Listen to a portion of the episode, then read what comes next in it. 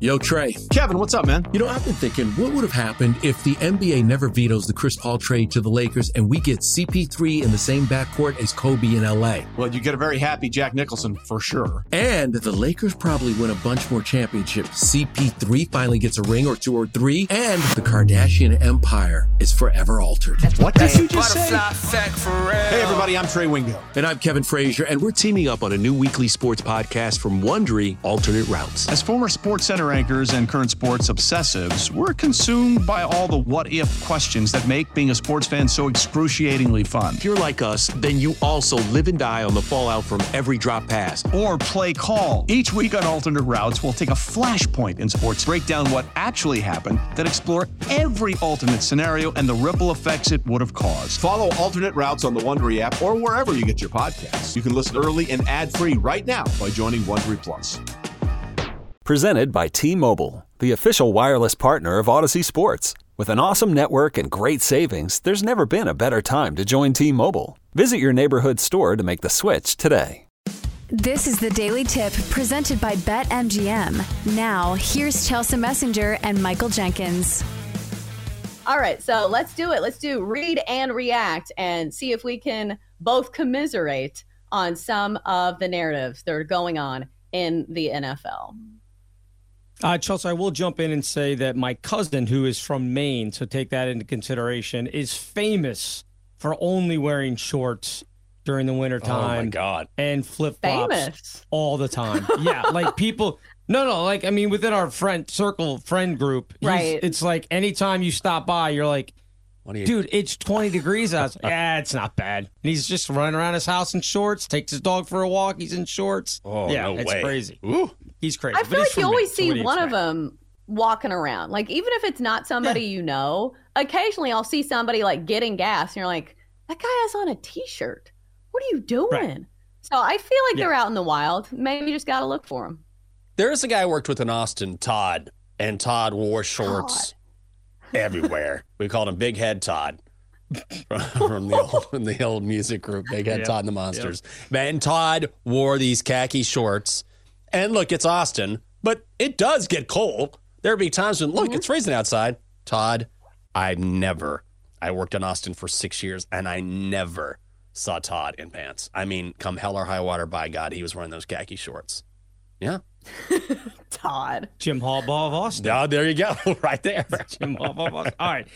Let's get into these. Read and react number one. Patrick Mahomes and the Chiefs head to Buffalo for their first road playoff game with Mahomes at quarterback. The Bills, the only team in the NFL to have three wins against Mahomes, but all of those have come in the regular season. Mahomes is 2 0 against Buffalo in the playoffs, but both of those came in Kansas City. So, do the Bills have Mahomes figured out? He's 1 and 3 against them in the regular season, or does the Mahomes magic continue over the Bills when it counts?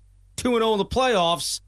That's coming up, of course, this weekend. Jenks, Bills, Chiefs. Who's got the advantage? Bills. Buffalo Bills. Here's the thing. Yes, this Mahomes magic has been a thing in the playoffs, but this is the Patrick Mahomes playing with much better teams. And so, as much as Patrick Mahomes has certainly been the leader of those teams and the reason why, or one of the primary reasons why the Chiefs have won those games. This is the first time I feel like in a long time that a Patrick Mahomes team feels inherently vulnerable. Like even before when the Chiefs would struggle maybe midway through the season or near the end of the regular season, you'd be like, yeah, but it's the Chiefs. It's Andy Reid. It's Patrick Mahomes. They'll be fine. This year, I'm not buying it. I feel like the Chiefs are ripe for the picking. They're ripe for the beating. And I am not convinced that they're any better than we saw over the last few weeks of the season because they beat a Dolphins team that had no business playing in the cold. I think this is, and I think the motivational factor for the Bills here will be through the roof because finally, finally, they get to host Kansas City, which is what they've wanted to do for years. And now is their chance. I'm going with the Bills.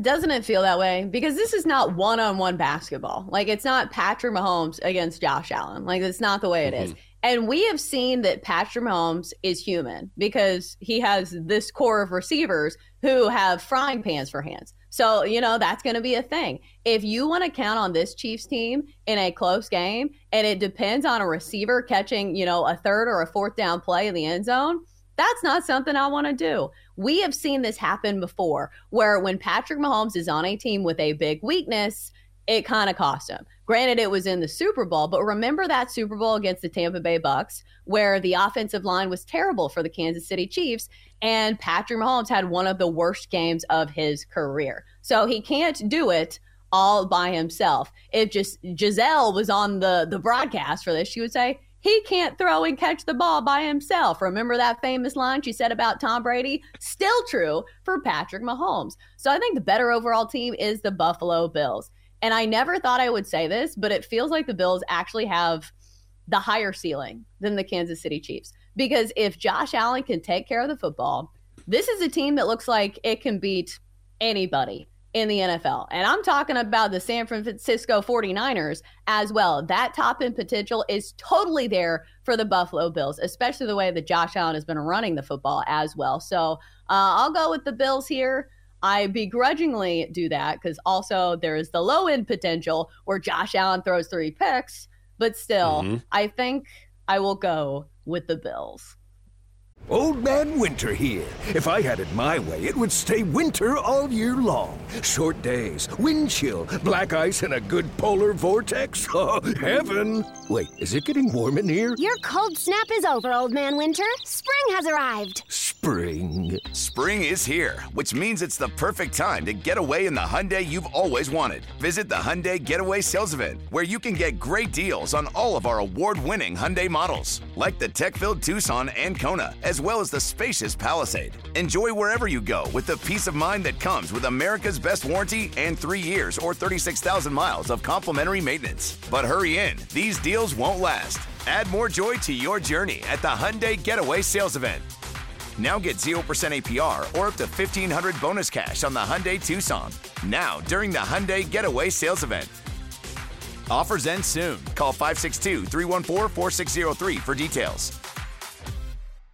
With threats to our nation waiting around every corner, adaptability is more important than ever. When conditions change without notice, quick strategic thinking is crucial. And with obstacles consistently impending, determination is essential in overcoming them. It's this willingness, decisiveness, and resilience that sets Marines apart. With our fighting spirit, we don't just fight battles, we win them. Marines are the constant our nation counts on to fight the unknown. And through adaptable problem solving, we do just that. Learn more at marines.com.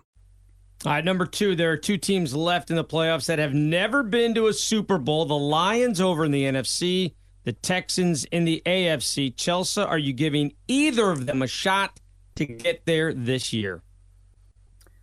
I do think there is a chance. I think the Texans maybe need one more year. Don't we see this a lot with young teams that they have a great regular season, but they're kind of just, you know, a year away from making the big jump to winning it all. So I kind of feel like that's the case for the Texans. But what about the Lions? Uh, it's a team that kind of, I don't know, their defense is a little untrustworthy. And I'm not sure if I trust Dan Campbell down the stretch to make those important coaching decisions.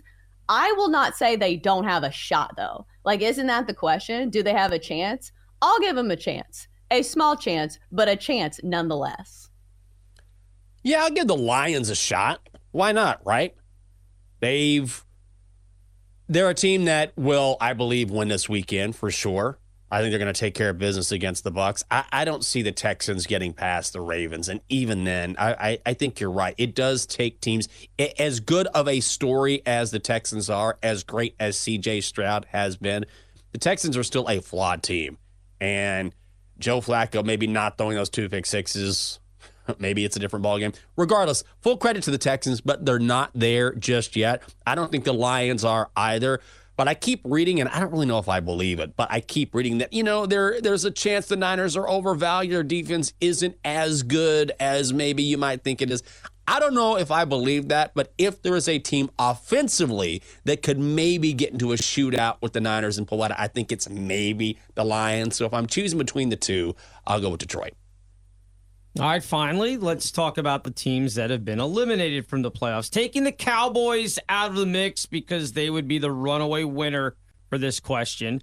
Which fan base should be most disappointed in their team's performance now that they're out of the playoffs and done? Pittsburgh, Philly, LA, the Rams, not the Chargers. You're obviously disappointed in the Chargers. Miami, or Cleveland. Jenks, I'll start with you. Mm-hmm. Of those fan bases, who should be the most pissed off today? Philly. I mean, they're going to be pissed off no matter what, right? That's a good point.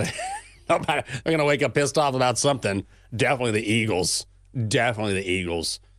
And then, especially on the heels of the Phillies in the playoffs, like they thought maybe they had something there. And then the bottom kind of dropped out late. And now you're talking about not just not just losing early in the playoffs. It's all relative, right? But when you talk about going to a Super Bowl last year and then you start this season 10 and 1, like, oh my, it's one thing to suffer. Hey, you have, I don't know, uh, a 9 and 8 season, fine. But you start off the season 10 and 1, and then you go and drop a game to the Cards, you go and drop a game to the Giants, and then you get embarrassed by a Bucks team that squeezed past the Panthers the week before, 9 nothing. For a team that had such high expectations for the bottom to drop out the way it did at the end of the season, I just think it has to be Philly. It definitely has to be Philly because they were one of the favorites to win the Super Bowl. So, like, just from that, I'm not going to repeat everything you just said. I'll go a different route and just bring up another case just for the case of being interesting. How about mm-hmm. the Miami Dolphins?